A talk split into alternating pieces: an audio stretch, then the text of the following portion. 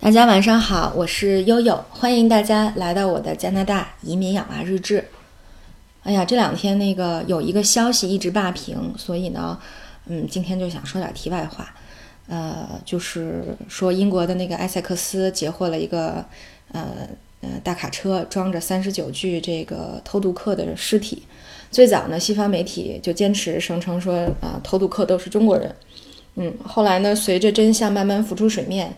这个越南偷渡客的面儿比较大啊，所以现在外交部也是呃，这个正面刚一直在怼他们，我觉得这个做的挺棒的。从这个新闻一出来，啊，虽然说悠悠现在说这话有点马后炮，但是我一直就觉得这不太可能是中国人。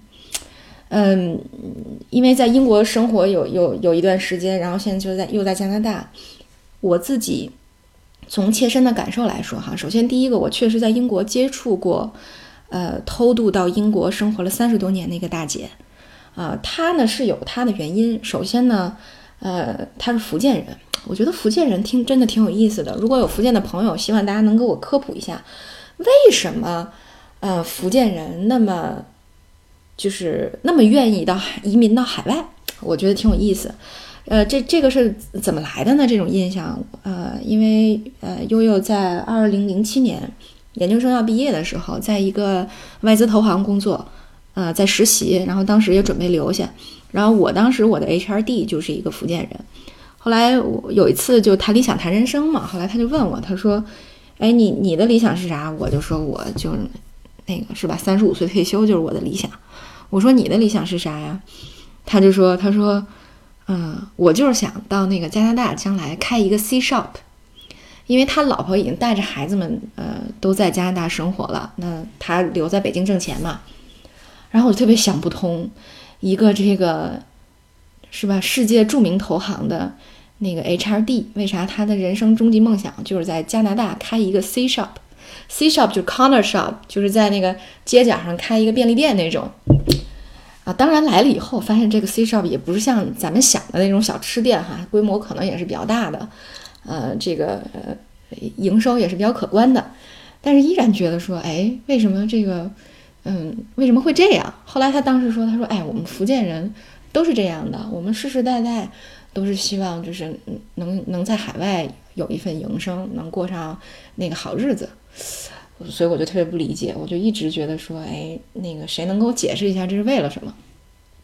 然后呢，我在英国遇到的这个嗯偷渡的大姐也是福建人，但是她确实有她的理由，因为她的儿子，呃，这个是有这个一种很特殊的疾病，我不知道大家听过没有，非常可怕，叫先天性肛门闭锁，也就是说他是出生以后就发现没有肛门，然后你肛门重新造瘘以后，你要终身带着一个粪便袋儿，因为他没有办法控制。所以呢，只能够这种呃人为的去清理。嗯，那实际上呃，对他一个福建农村的大姐来说，无论是从医疗、教育还是人文环境，可能都没有办法支持他们有这样孩子的家庭能够正常的生活，能够接受更积极的这个治疗啊、心理干预等等啊，所以他也是没办法，就跟同乡当时偷渡到了英国。啊，因为确实他们也不具备投资移民和这个技术移民的啊能力，所以这个我倒也是可以理解。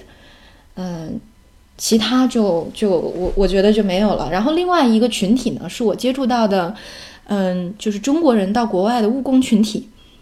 嗯，这个里面也想跟大家分享一个一个一个经历，就是二零一一年的时候，我当时去新加坡出差。当时外方款款待的特别好。那新加坡有一个圣淘沙岛，呃，岛上有一个呃，世界很著名的六星级酒店叫 Campla。我们去的时候呢，正好孙燕姿在 Campla 举行了她的世纪婚礼，刚刚呃一周，所以我们就到了。然后新加坡有一些朋友听说我住在那之后，还专门来看了我哈，就是为了呃能参观一下那个酒店。所以确实是非常好的。然后当时给我整理房间的那个清洁工就是咱们东北的一大哥，四十多岁。后来有一天我俩聊天儿，呃，我就说我说你为什么要出国务工啊？国内不也是能挣到钱的吗？他说哦，那不一样。他说你看我如果到北京工作的话，哈，呃，找一个这种嗯，体力劳动。他说，因为我也没有没有什么没受过什么教育，文化水平比较低。他说，我可能也就一个月挣个呃三四千块钱，对。但是呢，在这个地方当个清洁工，我一个月可以挣七千块钱，而且因为管吃住，基本上都可以寄回家。所以大家想想，在二零一一年的时候，哈，对于一个东北农村四十多岁的大哥，啊，他能寄七千块钱人民币每个月回家，呃，也算是很可观的收入。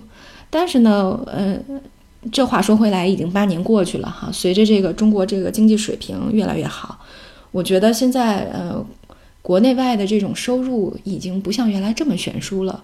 而且呢，这个出国务工的这种通道也越来越规范，呃，越来越多了。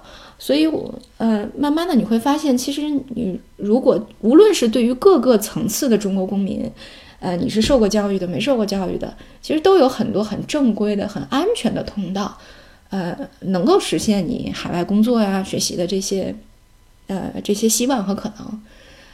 所以我就觉得你在花高价给蛇头，然后去偷渡，还带着孩子这种事儿，我真觉得不太可能出现在目前这种中国人的生活当中了。呃，对。然后另外一个角度来看，就是。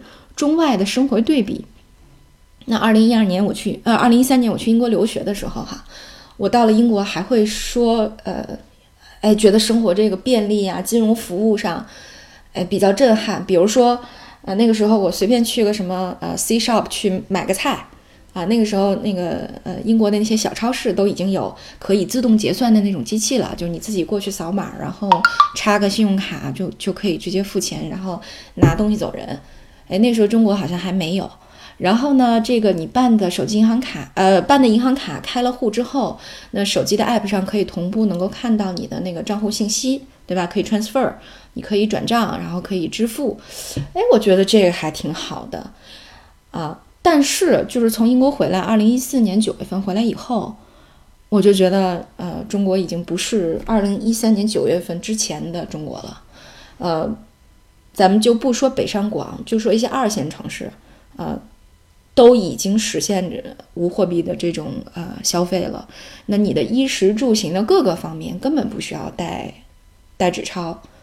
所以呢，我暑假从这个从北京回来以后，我就经常犯错，比如出去去一个中餐馆吃饭，那个付账的时候发现哦没带钱，因为我已经。然后你问人家说你微我能微信支付吗？人家说啊可以微信支付，嗯，那但是可能会有呃手续费什么之类的。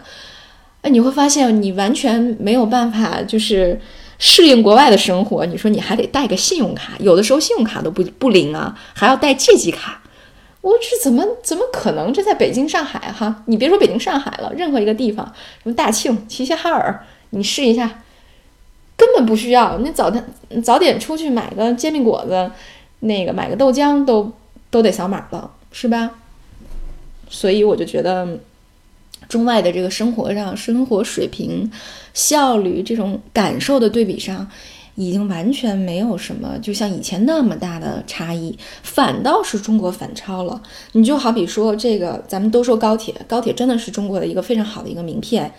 嗯，我原来住的英国的城市到伦敦是不到四百公里的距离，那我大概坐火车。呃，差不多三个半小时，可是这个距离在国内只需要不到一个小时。可是我讲给我的英国邻居听，他根本不相信，他说不可能，怎么会呢？中国怎么？你你可能说北京到天津可能是这样，那你北京到其他城市你能做得到吗？我说做得到啊，但是他们真的不相信啊，所以挺有意思。这个我我现在认为哈，中外现在唯一环境上的差距，这对于我们普通老百姓而言。这个环境的差异只有一个，就是孩子能稍微轻松一点，从教育上没有那么多的小朋友在竞争啊，所以能够稍微轻松一点。另外就是可能空气质量好一些，呃，除此之外，我倒，呃，除此之外可能就生活方式，呃，相对应的来说会轻松一点，就是压力没有那么大，啊，仅此而已。所以实际上。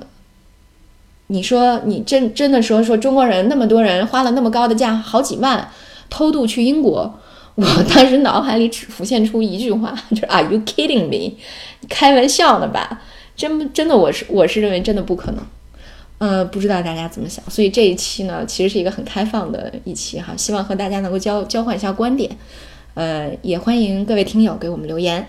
好，那今天就先到这里，我要去接小朋友们了，因为呃，今我今天一下录了两期啊，今天还是那个 Halloween，呃，晚上还要带他们去拿糖果。好，那我们今天就到这里了，呃，也祝大家周末愉快，我们下周再见。